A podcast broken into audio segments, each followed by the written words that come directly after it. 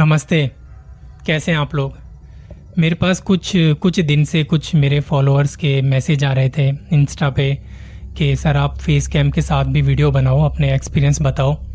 क्योंकि आजकल जो लोग हैं, वो रियलिटी से थोड़ा ज़्यादा जुड़ना चाहते हैं। तभी आपने देखा होगा, जितनी भी रियलिटी बेस्ड मूवी होती हैं, वो ज़्यादा चलती हैं। ना कि आप कुछ भी डाल रहे हो मूवी में तो वैसी मूवियाँ इतनी चलती नहीं हैं। अभी जैसे एक मूवी भी आई है, फ़ोन भूत। मेरा मन है देखने का और देखूँगा भी जल्दी। अगर टाइम मिला तो उसकी भी कुछ कहानी लेके आऊँगा।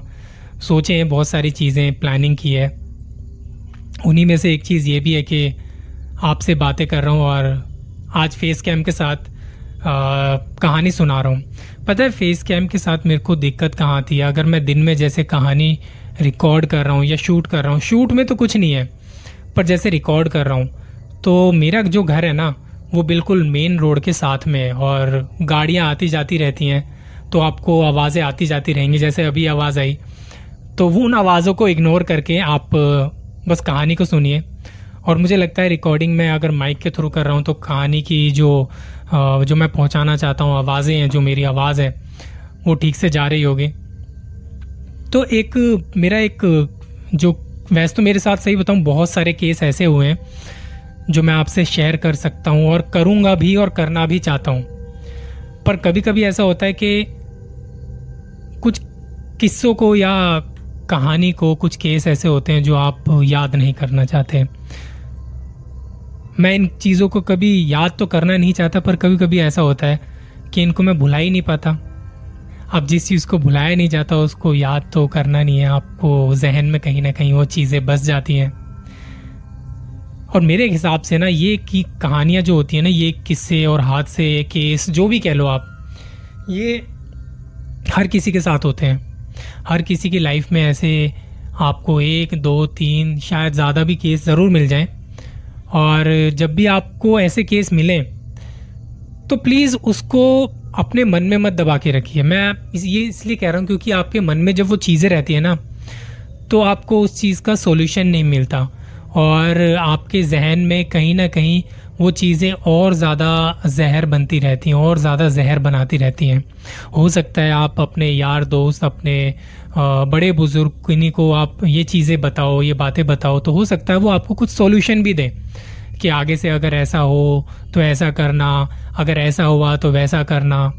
ये सारी चीज़ें आपको एक्सपीरियंस के थ्रू मिलती हैं और तभी मिलती हैं जब आप दूसरों से शेयर करते हो।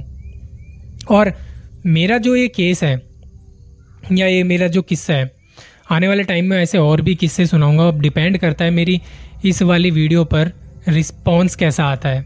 अगर रिस्पॉन्स अच्छा आएगा तो ऐसी फ्यूचर में और भी ज़्यादा कहानियाँ मैं लेके आऊँगा। तो बात है 2000 ये देखिए, फिर गाड़ी की आवाज़ आई। देखिए, एक और गाड़ी की आवाज़, ये मेरे को रिकॉर्डिंग नहीं करने देंगे। बात है 2009 की। मैंने 2008 में अपनी एक बाइक ली थी। पल्सर बाइक उस टाइम पर बहुत चलती थी और मेरी तबीयत भी ख़राब थी, पर मैंने पापा को बोल दिया था कि मुझे बाइक चाहिए। मैं कॉलेज वगैरह की पढ़ाई मतलब कॉलेज वगैरह में जाता था, अपने इंस्टीट्यूट में जाता था, कुछ पढ़ाई की थी। तो मेरे को लग रहा था कि वहाँ पे आने जाने के लिए मेरे पास कोई साधन होना चाहिए। तो मैंने पापा से बाइक की डिमांड की और पापा ने बाइक ला के दी। अब जब बाइक आई थी तो वो था अप्रैल का महीना। तो अप्रैल का महीना अच्छा खासा गर्म महीना होता है और फिर उसके बाद बाइक चलाना शुरू किया और कभी कभी रातें हो जाया करती थी मतलब आने जाने में, घर आने जाने में थोड़ा टाइम लग जाता था, रात हो जाती थी और ऐसे में क्या किया जाए, क्या नहीं, कौन से रास्ते से निकाला जाए बाइक को चाहे ताकि जल्दी घर पहुँच पाए। तो ये सारी चीज़ें दिमाग में चलती रहती थी, चलती रहती थी। तो करते करते ठंड आ चुकी थी। ठंड आ चुकी थी और दिसंबर का महीना। अब मैं रहता हूँ दिल्ली में, और दिल्ली की गर्मी भी बहुत होती है, सर्दी उससे भी ज़्यादा होती है।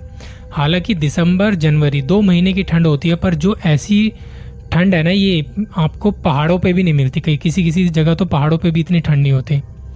और ठंड का मतलब आप, जब आपका जो दिन होता है ना, जो दिन है, वो जल्दी अंधेरा होने लगता है। तो अपने मैं पढ़ाई करके मैं अपने दोस्तों के साथ निकल गया, अपनी क्लास विलास लेके। चार बजे निकल गए थे हम। अब निकले तो हालत ऐसी हो गई कि पता नहीं था यार रात को किस टाइम घर पहुँचेंगे। अब खैर कैसे न कैसे हम रात के आठ बजे मैंने अपने दोस्तों से पूछा, चलो अब घर चलते हैं भाई? तो उन्होंने कहा, ठीक है। रात के आठ बजे हम निकले। हम थोड़ा दूर थे घर से, जहाँ से मैं कोचिंग वगैरह लेता था, वहाँ से थोड़े दूर थे। घर आते आते नौ बजने को थे। मैं जिस रास्ते से आ रहा था, उस रास्ते की बात ऐसी है।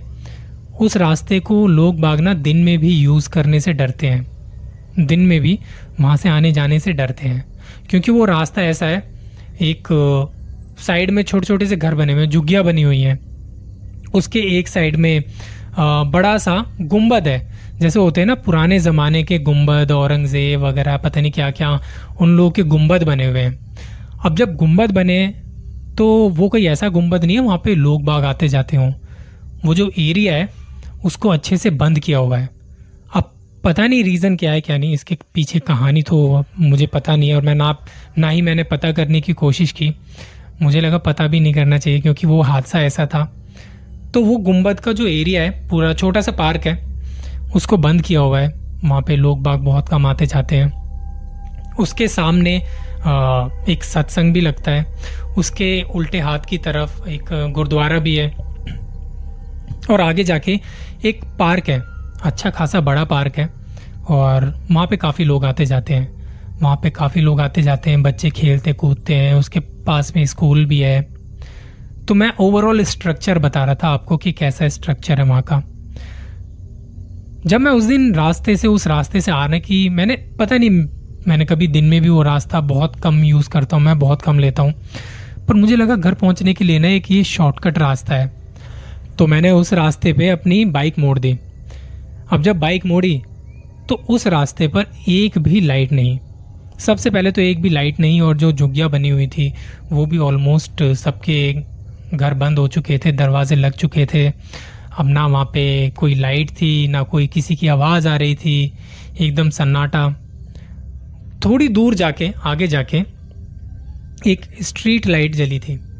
और स्ट्रीट लाइट भी कोई ऐसी नहीं कि भाई साहब इतना उजाला हो रहा हो, इतनी रोशनी हो रही हो, ऐसा कुछ नहीं था। हल्की फुल्की लाइट थी और हल्की फुल्की रोशनी रोशनी से थोड़ा थोड़ा नज़र आ रहा था। तब मेरे को लगा कि यार, ठीक है, इस रास्ते पे थोड़ी बहुत लाइट तो है, इतनी डरने वाली बात नहीं है। मैं निकल गया उस रास्ते पे। मैं निकल गया उस रास्ते पे और धीरे धीरे बाइक को चला रहा हूँ, क्योंकि वो रास्ता मुझे ऐसा लग रहा था कि क्योंकि कुछ दिख तो रहा नहीं था। बाइक की हेडलाइट में जितना दिख रहा था मैं उतना ही देख पा रहा था। मैं निकल गया उस रास्ते पे। ठंड बहुत थी। जैकेट पहनी हुई थी, मुँह पे कपड़ा बांधा हुआ था, मफलर लपेटा हुआ था, हाथ में ग्लव्स पहने हुए थे। पूरा अच्छी तरीके से पैक था मैं। मैं जा रहा हूँ उस रास्ते पे, उस रास्ते पे कि मेरे को भैया घर टाइम से पहुँचना है। निकल गया मैं। और जब जा रहा हूँ, जब जा रहा हूँ, जब जा रहा हूँ तो आगे स्ट्रीट लाइट के आगे स्ट्रीट लाइट से थोड़ा आगे जाके मुझे एक कुछ दिखा वहाँ पे। मैंने पहले तो इग्नोर किया, पर जैसे जैसे मैं उस चीज़ के पास गया तो वो चीज़ मुझे ठीक से नज़र आने लगी। एक बहुत ही खूबसूरत सी लड़की। जी हाँ बहुत खूबसूरत सी लड़की जिसने कुछ गोल्डन कलर का कुछ कपड़े पहने हुए थे, शायद सूट पहना हुआ था, गोल्डन कलर का, और उस पर शाइनिंग आ रही थी। जैसे होता है ना आप कभी कपड़े खरीदते हो तो उसमें चमकीली चीज़ें होती हैं। ऐसी चमकीली चीज़ें मुझे वहाँ दिखाई दी। उसके, उस लड़की को देख के ऐसा लगा, उसकी बॉडी उसके जो कपड़े पहने हुए थे, वो चमक रहे थे, और वो लड़की दूर से हाथ दे रही थी। मुझे लगा, पता नहीं भैया क्या हो गया। मैं बाइक को धीरे धीरे ले जा रहा हूँ धीरे धीरे ले जा रहा हूँ। और जब उसके पास पहुँचा, उसने मेरे को, मेरी बाइक के आगे आके यूँ खड़ी हो गई। मैंने बाइक रोकी। धीरे धीरे वो मेरे पास आई। धीरे धीरे मेरे पास आई। उसने बोला, मुझे आगे तक छोड़ देंगे। मुझे पीछे से इतने में किसी की आवाज़ आई। कोई ऐसा लगा जैसे बहुत दूर, ज़ोर से किसी ने, बहुत ज़ोर से किसी ने चिल्लाया कि नहीं। मैंने पीछे देखा और सामने देखा तो वो लड़की गायब। लिटरली वो लड़की अब वहाँ नहीं थी। मैंने यहाँ वहाँ देखा दाएँ बाएँ, जितनी दूर देख सकता था अंधेरे में स्ट्रीट लाइट की रोशनी में बाइक की रोशनी में, जहाँ जहाँ मैं देख सकता था, मैंने देखा। मुझे वहाँ कुछ नज़र नहीं आया। फिर मुझे लगा कि यार, अब मेरे को ना चलना चाहिए यहाँ से। मुझे सही बताऊँ, घबराहट सी होने लगी। मुझे सेफ़ नहीं लग रहा था वहाँ पे। मैंने अपनी बाइक को चलाना शुरू किया। बाइक धीरे धीरे आगे ले गया। उसके आगे एक स्ट्रीट लाइट की रोशनी जहाँ तक थी, वहाँ से एक राइट कट आता है। अब जब वो राइट कट आता है, उसके बाद एक लेफ़्ट कट आता है जो सीधा मेन रोड की तरफ़ जाता है। पर जैसे ही मैं राइट हुआ, वहाँ पे इतना अंधेरा कि हाथ को हाथ ना दिखाई दे। इतना अंधेरा। और उस राइट होते ही जब मुझे लेफ़्ट होना था लेफ़्ट होने से थोड़ा पहले कोने पर वो लड़की दोबारा दिखाई दी। उसने हाथ दिया। और मैंने बाइक को थोड़ा सा स्लो किया। और जैसे ही मुझे वो लड़की वापस से मेरी तरफ़ आती हुई दिखी, पता नहीं मुझे क्या हुआ, मुझे कुछ सुनाई नहीं दिया, मुझे कुछ समझ नहीं आया। उस टाइम पे मेरा दिमाग एकदम ब्लैंक हो गया और मैंने बाइक को भगाना शुरू किया। मैंने बाइक को भगाना शुरू किया और जब मैं बाइक को भगा रहा हूँ, जब मैं मोड़ रहा हूँ उसको लेफ़्ट की तरफ़ और पता है कि बाइक चल रही है, अपनी स्पीड में चल रही है, और मैं जितनी स्पीड में चला सकता था उस टाइम पे मैंने चलाया, क्योंकि मोड़ पे ज़्यादा स्पीड में चलाने पे गिरने का खतरा होता है। तो मैं जितनी स्पीड में चला सकता था, मैंने चलाया, और जब मैं उसको मोड़ रहा हूँ तो मुझे ऐसा लग रहा है कि पीछे से किसी ने बाइक को रोका हुआ है। रोका मतलब रोकने की कोशिश कर रहा है। बाइक करके थोड़ी स्लो हो गई। मैं कह रहा, अभी तो भाग रही थी यार, और एकदम से स्लो हो गई। रेस दे रहा हूँ मैं रेस दे रहा हूँ, और धीरे धीरे धीरे धीरे आगे जा रही है। आगे जाके जैसे मैंने लेफ़्ट में लिया, और बाइक एकदम से तेज भगी। बाइक एकदम से तेज भगी, जब मैंने पीछे अपने बाइक के शीशे में पीछे देखने की कोशिश की तो पीछे एक लड़की थी जो हाथ यूँ करके झाड़ रही थी। वो देख के मेरी जो हालत खराब हुई है भगवान कसम, उस दिन के बाद मैंने उस रास्ते से आना जाना बंद कर दिया। मैंने इस रास्ते के बारे में जब जब ये हादसा मेरे साथ हुआ था, जब ये किस्सा मेरे साथ हुआ था तो जब मैं आगे गया, मैंने शीशे में देखा वो लड़की हाथ झटक रही थी यूँ करके। मैंने अपनी बाइक को रोका, मैंने पीछे देखा पीछे देखा तो वहाँ पे कोई नहीं था। और फिर मैंने शीशे में देखा तो वो लड़की अभी भी हाथ झटक रही थी। मैंने इस बार ना आओ देखा ना ताओ बाइक को लगाया पहले गियर पे और भगानी शुरू की और तीसरा, चौथा, पांचवा गियर, जितने गियर लगा सकता था, सारे गियर लगा के मैं वहाँ से भागा। मेन रोड पे आके मैं रुका, क्योंकि मेन रोड पे काफ़ी सारे लोग थे, गाड़ियाँ वाड़ियाँ चल रही थी, अच्छी खासी रोशनी थी। मेन रोड पे आके मैंने एक पहले तो खुद को रिलैक्स किया, गहरी सांस ली, कि मुझे नहीं पता था यार ये क्या हुआ, क्या नहीं, क्योंकि ऐसा पहली बार हुआ था। लाइफ में बहुत सारे एक्सपीरियंस होते हैं, बहुत सारी चीज़ें होती हैं जो आपके साथ पहली बार होती हैं। और मेरे साथ वो किस्सा, वो हादसा, वो एक्सपीरियंस पहली बार हुआ था। उसके बाद मैंने जब अपनी बाइक स्टार्ट की, थोड़ा रिलैक्स होने के बाद मैंने बाइक स्टार्ट की। मैं बाइक मैं बाइक को वहाँ से भगाता भगाता भगाता भगाता घर तक लाया। घर पे लाके जब मैं साढ़े नौ के आसपास हो रहे थे घर वालों ने पूछा, इतनी देर कैसे हो गई? कैसे नहीं? मैंने किसी की बात को कोई जवाब नहीं दिया। मैं गया फ्रेश फ्रेश होके मैं अपने कमरे में बैठ गया और मैं थोड़ी देर तो बस कांपता रहा, क्योंकि एक तो ठंड भी थी और ऊपर से ऐसा ऐसा कुछ हो गया था मेरे साथ जो मैंने कभी सोचा भी नहीं था कि ऐसा कुछ होगा। और मैं काँप रहा हूँ वहाँ पे। मुझे वही सारी चीज़ें याद आ रही हैं, वही सारी चीज़ें याद आ रही हैं। जब अगला दिन, जब रात को नींद तो खैर इतनी अच्छे से आई नहीं, क्योंकि बीच बीच में नींद टूट रही थी, कभी लगता कि आसपास कोई है, कभी मेरे को दिमाग में वही सारी चीज़ें चलती रहती। अगले दिन जब मैं अपने इंस्टीट्यूट गया दोबारा से तो मेरे को वही सारी चीज़ें एक दो दिन तक याद आती रहीं और सुबह भी वही चीज़ अच्छे से याद आ रही थी। जितनी भी चीज़ रात को हुई थी, जो भी किस्से हुए थे, वो सारी चीज़ें याद आ रही थी। अगले दिन जब गया वहाँ पे इंस्टीट्यूट तो मैंने अपने दोस्तों को बताया कि यार ऐसे ऐसे चीज़ हुई थी मेरे साथ, उस रास्ते से मैं आ रहा था और पता नहीं बहुत हालत ख़राब हो गई थी, मेरे को कोई दिखा और सच बताऊँ तो वो जो जो भी दिखा था ना, वो वो मेरे को ठीक नहीं लगा। वो बंदा या बंदी कुछ अलग ही था, या शायद कुछ अलग थी। उसके पास कुछ शक्ति थी जिसकी वजह से, पता नहीं, वो यार मैं अपनी बाइक भगा रहा हूँ, पर मेरी बाइक को पीछे से रोक रही थी वो। और वो मुझे कब पता लगा, जब मैं आगे निकल गया, मैंने बाइक के शीशे में देखा तो वो बंदी यूँ हाथ झाड़ रही थी। और जब मैंने पीछे मुड़ के देखा तो कोई नहीं था, पर मैं शीशे में दोबारा देखता हूँ तो वो हाथ झाड़ रही थी। मेरे एक दोस्त ने बताया जो वहीं आसपास में ही रहता है। उसी एरिया के आसपास में कह रहा कि यार, वहाँ पे जो गुंबद है ना, वो गुंबद यार हॉन्टेड है। मैंने कहा, यार, कैसे मतलब क्या तेरे को कैसे पता वो हॉन्टेड है? उसने कहा, वहाँ, वो गुंबद बंद रहता है। उसमें कोई नहीं आता जाता। और इसकी इतनी कहानियाँ हैं ना तभी तो वो बंद रहता है। तेरे को पता है उसकी चारों तरफ़ बाउंड्री बनी हुई है और जो गेट भी लगे हुए हैं वो बंद रहते हैं। कभी कभी वो कोई वहाँ पे आता है जो काम करने वाले होते हैं, वो देख के चले जाते हैं। क्योंकि उसके जो अंदर कबर है ना, वो कहते हैं कबर एक बार किसी ने खोदने की कोशिश की थी। और जब वो कबर को खोदने की कोशिश की थी, तब से वहाँ पे गलत गलत चीज़ें होने लगी हैं। और जिन्होंने खोदने की कोशिश की थी, वो कोई नशे में थे, कोई पार्टी वगैरह करने गए थे, वहाँ पे उन लोगों के बीच में शर्त लगी थी।